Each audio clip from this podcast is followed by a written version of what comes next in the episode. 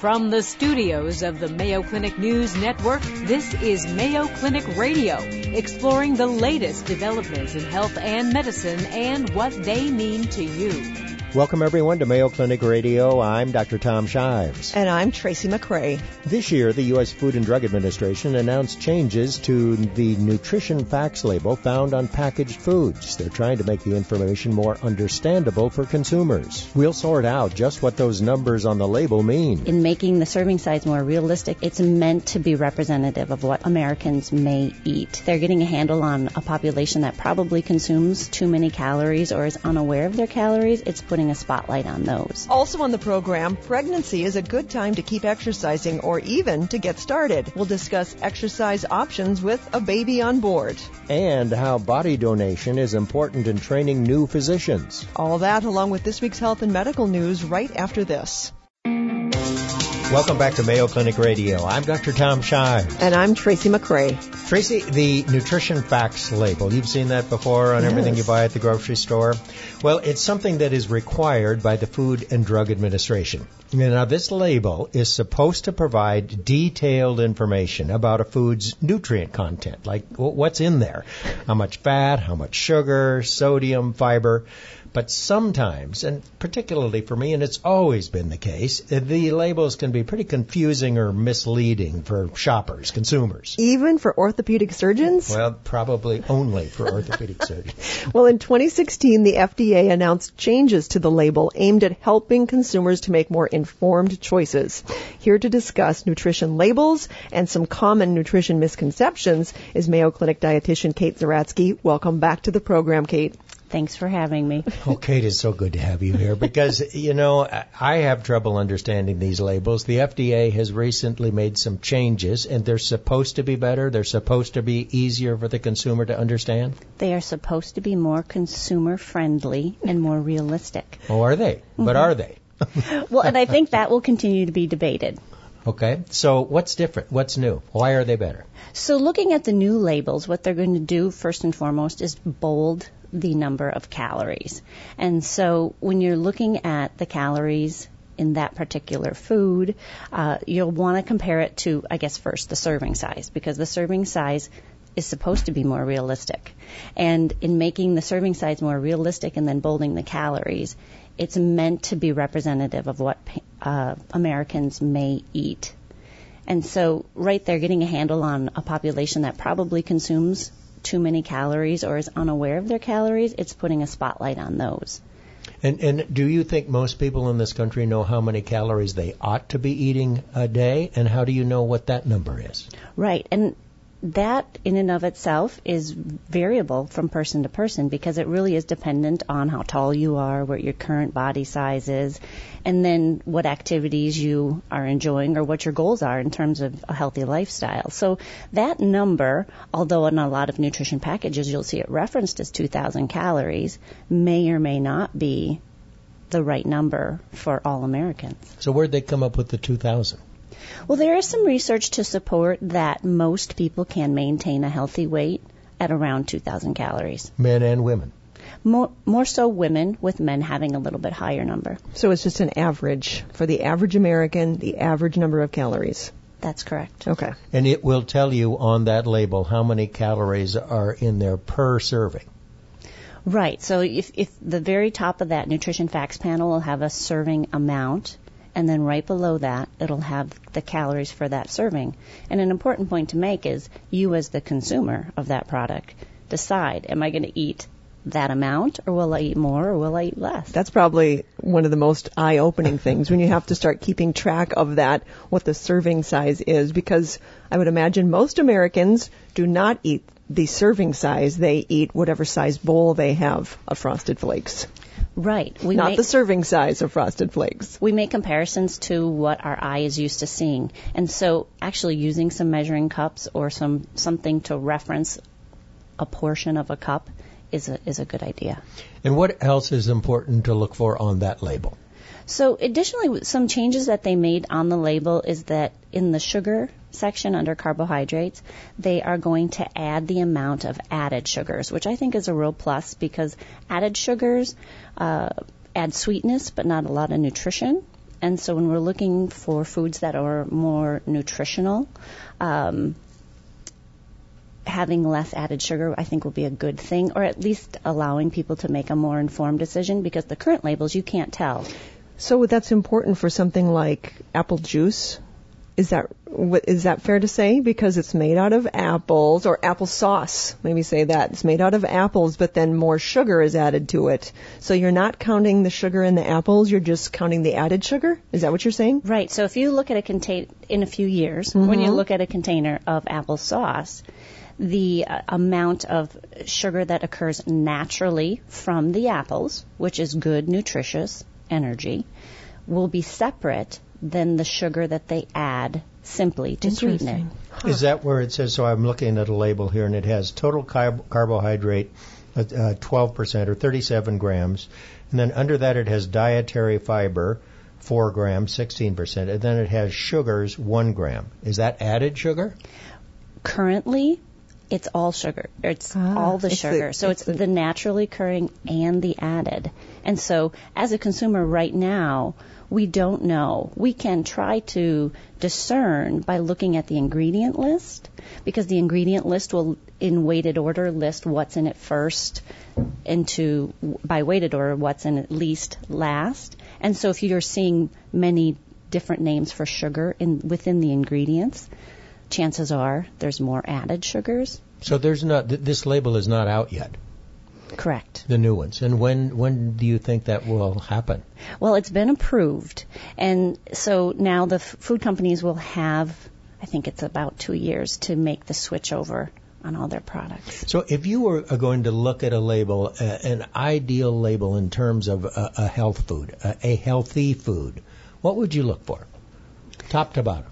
So if I were looking for a healthy food, um, and granted, all foods are different, and so when we're looking, but if we were thinking about something in terms of a meal, so say we were looking at something that was meant to be an entire meal, you'd want to choose something that had a reasonable amount of calories. Now, um, when you think of a calories for a meal, again, making if we use that reference point of about 2,000 calories, most meals you then you'd probably want them within that four to 600 calorie range, depending on if you have snacks or not during the day. Well, you're, you're going to eat three meals a day, right? Correct. So it'd be like 700, s- six or 700 calories, right? That No it would snacks get for you, to huh? 2,000 No snacks. Oh No? man, No. you're a strong man. That's not my deal. I need all snacks.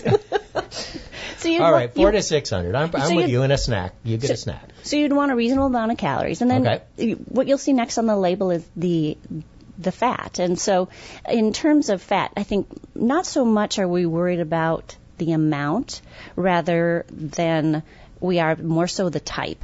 Not that amount doesn't matter at all, because fat is very calorically dense, and so if you're watching your overall calorie intake, it's important to also watch the amount of fat. But choosing healthier fats. And so again, if looking for items that are lower in saturated fat, so if you see a, the percent uh, across from the saturated fat, you want that number to be lower. What's up? What's low? So five percent or less would be considered a low number, Okay. and um, and in terms of trans fat, um, food manufacturers have gotten the message that they should remove trans fat from their products, and so we're seeing less of it. But you still may have some trans fat hidden in products, and the best thing there is even go beyond the nutrition facts and look right in the ingredients to see if there's anything that's partially hydrogenated. Because that's what it says if it's trans fat. It's partially hydrogenated. Right, and depending on the number of servings you eat, you might get more of that than you actually realize. All right, what do I want to look for for carbohydrate, hydrates and protein? Sure. So in terms of carbohydrates and protein, you want to um, carbohydrates are our main source of energy, and so in our overall diet, carbohydrates should range anywhere from about 50, 60 percent of our total calorie intake. So when you're looking at it meal per meal, I mean you could you could use that same thing, or you could um, you know, you're probably going to see more carbohydrate, and the reason being is because it is our main source of fuel. However, you do want to have an adequate amount of protein in terms of hunger control. So again, if we were looking at this being a full meal, we would want it to have probably 10 to 20 percent of our protein um, in order to kind of keep us from wanting to have that snack too soon. All right, Kate Zeratsky. She's a nutritionist at the Mayo Clinic and dietitian. Uh, we've been talking about nutrition facts, and when we come back after a short break, we're going to be talking about some myths with regard to nutrition and your favorite topic, ancient grains. I do love them, and why are we talking about them at lunchtime? Dang it. You're listening to Mayo Clinic Radio on the Mayo Clinic News Network. Welcome back to Mayo Clinic Radio. I'm Dr. Tom Shives. And I'm Tracy McCray. You know, Tracy, there's been a lot of buzz lately about ancient grains and their possible benefits. You know, stuff like millet and teff and whatever that stuff you talk about every week. That quinoa. uh, you actually eat it, don't you? I love it. Well, uh, there may be a place for these instead of traditional grains like wheat, corn, and rice that we grew up on back in Iowa. So we want to talk about those. But before we do that, let's talk again about uh, the new nutrition labels, nutrition facts, and a few misconceptions that are out there when it comes to nutrition. Yes, our guest is Mayo Clinic dietitian Kate Zeratsky, and we have five misconceptions when it comes to nutrition. One of them we already talked about, which was the 2,000 calories a day. I would say it's not necessarily a myth, yet it might not be an accurate number for every single person. Okay? Another thing that can be confusing for consumers is looking at those percentages that run down the right hand side of the nutrition facts label or even any other numbers. None of the numbers necessarily add up. This is the percent daily value. Exactly what does that mean and why doesn't it add up? Right, and so the percent daily value is in reference to the particular nutrient that it's across from. Some of the nutrients, like the fat and the protein and the carbohydrate, are in reference to that 2,000 calorie diet.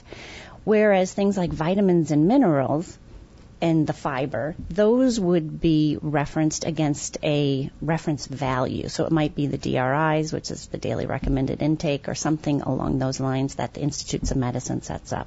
All right. What about the third thing on your list of misconceptions?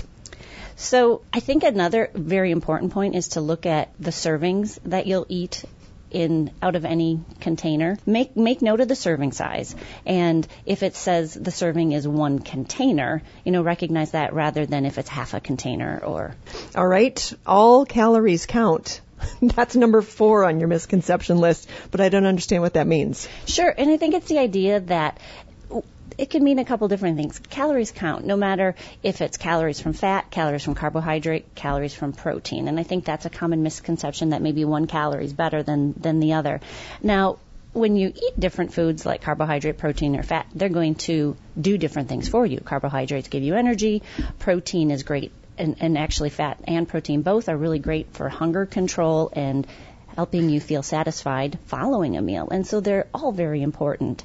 Um, in terms of calories, say if, that if a package says that it's maybe sugar free or fat free, and those are very commonly used as marketing tools to think that, oh, if it's sugar free or fat free, those are necessarily better calories than other calories. No, it it doesn't necessarily mean that. It might be that those calories come from more saturated fat, but And don't those things usually have the partially hydrogenated stuff in them? The sugar-free and fat-free stuff? It very well could. And if it doesn't have the partially hydrogenated, sometimes they replace it with a saturated fat, and so we have to just really be careful. All right. And the final thing on your list of nutritional misconceptions? Sure is um, the amount of salt that we consume.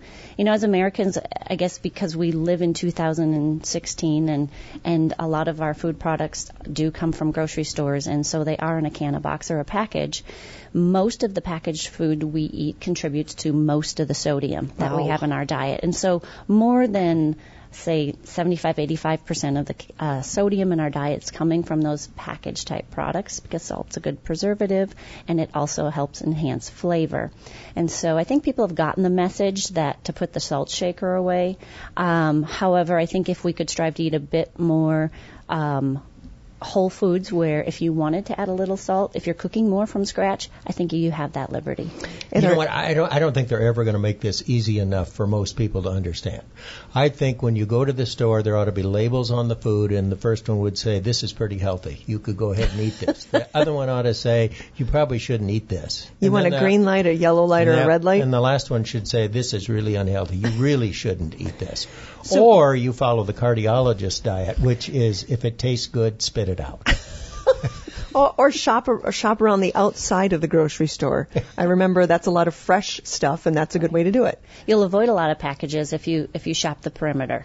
Okay, now All right, your ancient grains. Well, We because hit we had huh? a big debate during a news meeting about ancient grains. Is it all hype or is it a good thing? First of all, for Mr. Know-it-all over here, what are ancient grains and why are they so fabulous?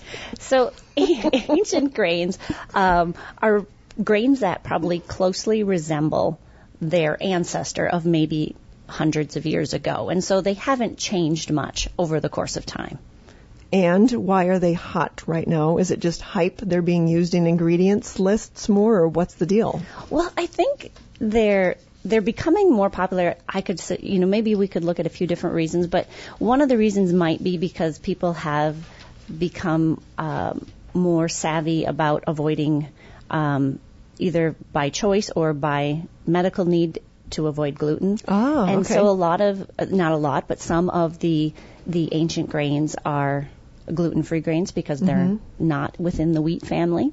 Some of them, but not all of them. Some, right? but not all. Exactly. So some of those are safe for people with celiac disease to, to consume, but some not. Hmm So you have to know which is which and which you, some have you gluten. Still, you still, you still want to look, and, and actually, we have a list out on MayoClinic.com if uh, people want to reference that. Is there a benefit to eating ancient grains? I mean, like Tom was saying, there's a long list of things that fall into this, and basically any grain that you didn't know of before, that's an ancient grain now. But are there benefits to them? Well, it, see, most ancient grains are whole grains, and so and that's what you're supposed to be doing. Right. And so within that category of whole grain, you're going to get the benefits of more fiber generally. A lot of these ancient grains are higher in protein. And so those two combinations right there, fiber and protein, make for a very satisfying meal component, and so they're they're great to add for that reason. Whole grains are also good sources of, of many B vitamins, vitamin E. Some have iron, um, or some more than others. So, they they're- are better than just brown rice or something. so they they do in certain cases. I guess each grain has their own unique nutritional profile, and so you can you can look at those things if there's if you want more iron or calcium or if you're looking for anything specific. But they all in general are going to be a fairly good source of fiber, a great source of energy, and some maybe. How do we protein. add them to our diet? Sure, and I think you can, and I think this is maybe, again, going back to our original question, why are they such a hot trend right now? And I think pe- when people are looking just for something new and exciting, and maybe not just a rice pilaf.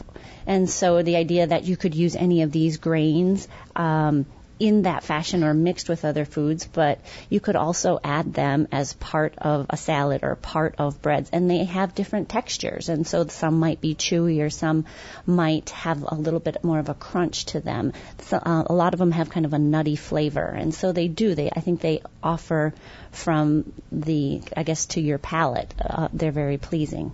So uh, what do you say to people who uh, tell you that grains make them feel bloated? Right, and I think you know, truthfully, if you have not eaten many carbohydrates, um, carbohydrates by nature, when they are digested, will require a little bit more water. So as you start to eat more grains, you're going to hold on to a little bit more water, and so that should that's just water though, and that should flush um, over time. Mayo Clinic dietitian Kate Zeratsky, thanks for joining us. Thank you. Thanks, Kate. Still to come on Mayo Clinic Radio, we'll have some tips on exercise during pregnancy. And later on in the show, the importance of body donation to help medical students study anatomy. Coming up, the latest health and medical news with Vivian Williams. You're listening to Mayo Clinic Radio on the Mayo Clinic News Network. Hi, I'm Vivian Williams with your Mayo Clinic Minute. Every year, millions of people get sick from the flu. The virus causes symptoms such as fever, body ache, sore throat, runny nose, and cough. Mayo Clinic experts say the best way to protect yourself from contracting the flu is to get a flu vaccine. But there are other precautions you can take to further increase your odds of staying healthy during flu season. Dr. Vandana Bhide says everyone who is able should get the flu vaccine. You do have to get it every single year. Dr. Bhide says flu shots are very effective, but No vaccine is 100%. there's always a small chance you could still get sick. So, in addition to getting the vaccine, Dr. Bhide has three tips to help prevent the flu.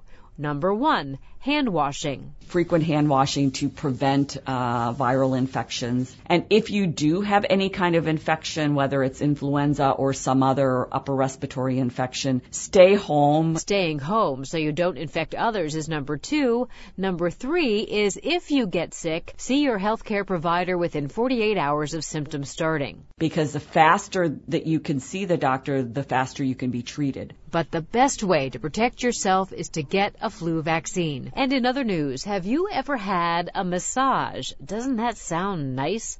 Well, massages really can be good for you. Massage is generally considered part of complementary and alternative medicine. It's increasingly being offered along with standard treatment for many medical conditions and situations. Studies show massage reduces stress, pain, and muscle tension. And more research is needed, but it may also help with issues including anxiety, digestive issues, headache, fibromyalgia, and stress-related insomnia. Massage is not a replacement for traditional medical treatments, but some might find it helpful. For the Mayo Clinic News Network, I'm Vivian Williams. Welcome back to Mayo Clinic Radio. I'm Dr. Tom Shive. And I'm Tracy McCray. Ah, you're pregnant. What? you're pregnant. Oh, okay, good. Yeah. The perfect time to sit back and relax, isn't it? I mean, after all, you're more tired than usual. Your back probably aches because of the extra weight up front. Yeah, well, unless you're experiencing problems or complications, sitting around probably not ideal. Exercising can help you stay in shape and prepare for labor and delivery. Pregnancy can be a great time to get active, even if you haven't exercised in a while. Well, here to discuss exercising during pregnancy is family medicine physician Dr. Elizabeth Cozine. Welcome back to the program, Dr. Cozine. Thanks again Always for- good to see you and have you. Thanks for having me. And nobody here is pregnant, I guess. yeah, we're all safe. Okay. Well, It's there good. are some pregnant women in our listening audience, I'm sure. There are. And when we uh, invited you to join us, you said this is one of the things that you would like to discuss because you talk about this with your patients. It is so important. How so? Well, you know, pregnancy is a great captive time to see to encourage healthy habits. You're seeing patients much more regularly, especially young patients, than you might otherwise, you know, kind of every four to six weeks. And women are also really motivated to do the right thing for their baby. They may not have been motivated to do the right thing for themselves, but, but now they've got a baby on board and they're thinking about things they can do to set both themselves and the baby up for success. So, uh, I, the things that a pregnant woman should do and probably wants to do because of the baby is stop smoking. Absolutely. smoked. You can't drink. Nobody drinks There's when no they're pregnant anymore. no known huh? safe amount of alcohol during pregnancy. And uh, exercise is, is good for both the mother and the baby. Absolutely. And if you have been a regular exerciser, you can just keep up doing what you're doing. And if you have not been a regular exerciser, it's a great time to get started. And you can actually increase your fitness and increase your intensity of exercise during your pregnancy very safely. Is there something in particular that you should be concentrating on? You know, cardiovascular or weights or what should you be doing? So I would first of all encourage just general cardiovascular activity, starting with walking in somebody who hasn't been um, a regular exerciser, shooting for 30 to 60 minutes, five to six days a week. If you enjoy that, why not go for a jog? Give it a try. And there's no reason that a pregnant woman couldn't do things like exercise, boot camp style workouts, which are really popular these days, or even weight training. Are there some uh, types of activity that pregnant women should avoid? There are a few things that are strictly to be avoided during pregnancy, like scuba diving or really high intensity things where you might Now, why scuba diving? scuba. But it seemed like you could get down a little faster. take advantage of not having to wear a weight belt. No, um, scuba diving is dangerous because of the pressure changes for the fetus. All right. And what other things? So other things um, like skiing, Oh. paragliding, you know, just basically things that are really dangerous. that you might that fall. teenagers so might do, yeah. exactly. So I wouldn't want you doing something where you might fall and land on the abdomen and potentially injure the the baby. I so love it. contact sports. Contact Right, sports. What All right. about weightlifting? Weightlifting, absolutely. There's no reason you can't. No problem. And we were joking beforehand about yoga. But I love when I'm in a yoga class and there's a mom or two in the Yeah. room, and that's good for her. I suppose just because she's reducing stress by Absolutely. going to yoga. And um, stretching things out that you know does bring to mind that there are some hormones that can make your ligaments and muscles a little more stretchy during pregnancy. And so just being cautious about what you're doing in terms of stretching and weightlifting because you might be a little more loosey goosey than you were prior to being pregnant. But yoga or something like that is great because it allows you to relax, stretch out, and you may find you have to modify your poses as your body shape changes. Is it important uh, when women are pregnant women are exercising, or, or is it a good idea for them to monitor their heart rate? Is there a, a point at which you would say, "Ooh, that's 150 or You know- 260 is a little too much"? 15 years ago or so, it was thought that mm, heart rate monitoring during pregnancy was really important. What we're finding now is that for the average person, it's really not necessary to monitor the heart rate during exercise. It becomes a little bit of a different story for somebody like an elite athlete.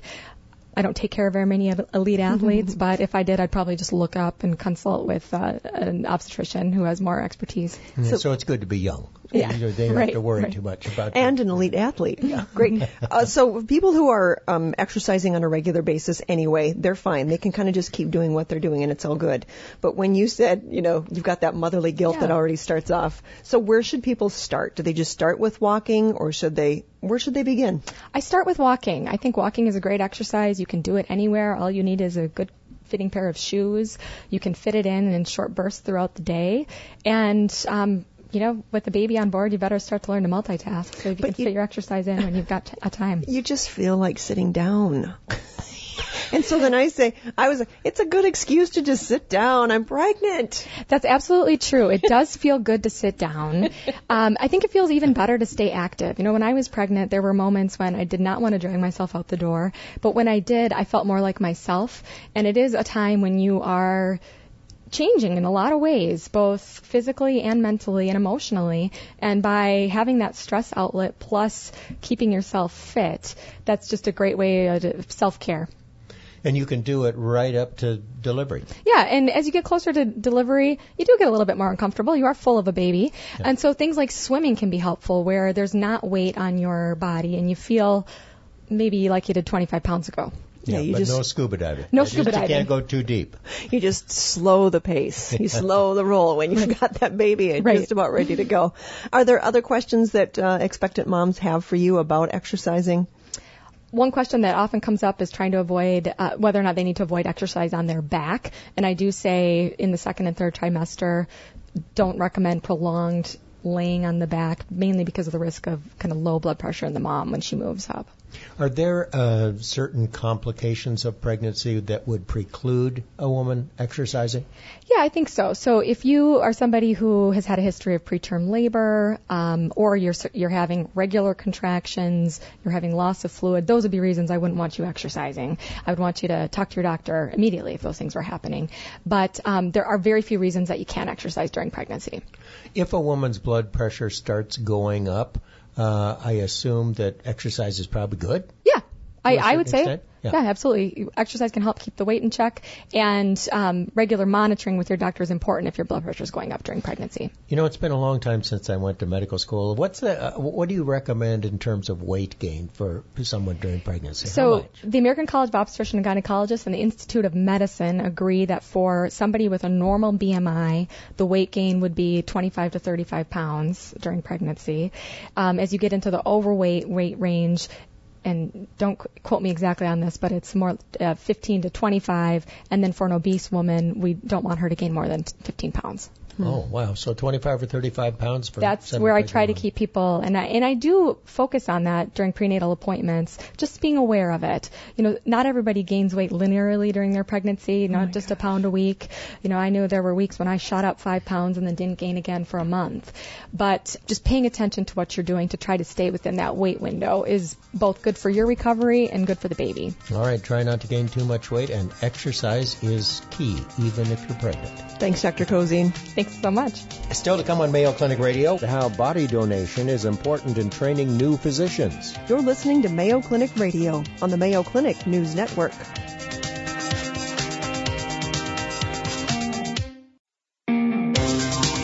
Welcome back to Mayo Clinic Radio. I'm Dr. Tom Shives. And I'm Tracy McCray.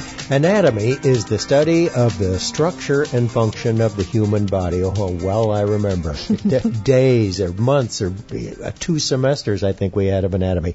But it is truly one of the most important courses in the education of doctors and physical therapists and a lot of other healthcare professionals. Body donation plays a critical role in helping medical and health related science students to master the complex anatomy of the human body and provides researchers with an essential tool for discovery to help patients. Well, where do the bodies come from? Uh, here to discuss body donation is the coordinator of the Be- Bequest program at Mayo Clinic, Mr. Sean Heath. Welcome to the program, Sean. Thank Good you. to have you. Thank you. Yes, thank you for uh, having me here, Tracy and Dr. Shives. I appreciate the opportunity. It is kind of a strange job that you have, or not? Do you think there's nothing strange about it at all? Well, there are some aspects of it that are a little unique, and uh, there's not very many opportunities to have this ability to provide this type of opportunity to the, the medical community. Now this this uh, radio program is heard on 90 plus stations across the country, and so it's a little bit unique to the Rochester, Minnesota area that there are probably more people percentage wise who consider donating their body to science. Is that fair to say? Absolutely. And I think it's fair to say, too, that because of the scope of Mayo Clinic and the patients that travel here from all over the country, that uh, we have a great deal of interest across the U.S. in body donation. And because of that, we do, unlike many other programs throughout the United States, do accept donors who want to bequest their body from all across the U.S. And so it just allows us to be able to fulfill the wish and scope of what Mayo seeks to do in terms of reaching the, the community uh, outside of the Rochester area. Don't you find it sort of interesting that there are as many people as there are who want to do this? Absolutely. And uh, there's several reasons for that. And one of them, and, and the most po- important, is because they have been affected by Mayo Clinic in terms of either themselves, the health care that they've received, or a, a family member.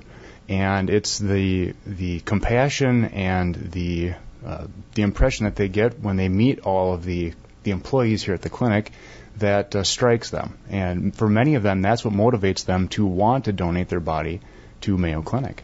And, and I don't even know exactly how the process works. I mean, if a patient of mine said, you know, I want to give my body, donate my body to to Mayo um, when I'm uh, when I'm gone, how do you do that? What what do we contact you? Sure, sure. And so uh, there's a, that's a good question because there are many folks who put this in their advance directive or their healthcare directive, Oh, okay. and uh, they make the the notation that they want to donate their bodies to science. Uh, we do have a specific consent form for our program at Mayo Clinic, and it's important to know that there are some aspects about what we do in terms of body donation here that um, may make the decision for some whether they want to do this or not. When you say donation, it can mean so many different things. And um, we just want to be clear of what we do and what our limitations are so that the family and uh, the individual who's doing this uh, is comfortable with that. What actually happens to the body? You know, when a when a person dies, um, if it doesn't go, I would, I don't know what you want to say, the traditional route. But what what happens to the body, and then how long do you is it used? Sure, sure. Well, our length of study can be anywhere from 6 to 15 months. And that is completely dependent on the curriculum that we have going on and also the medical conditions of the, the person who passes away.